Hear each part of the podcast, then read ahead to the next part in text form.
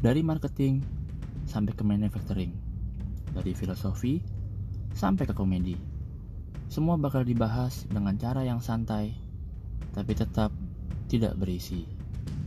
Ingat, ilmu yang hebat tidak bergantung dari siapa atau dari mana dapatnya, tapi bagaimana menyerapnya dan merubahnya jadi luar biasa.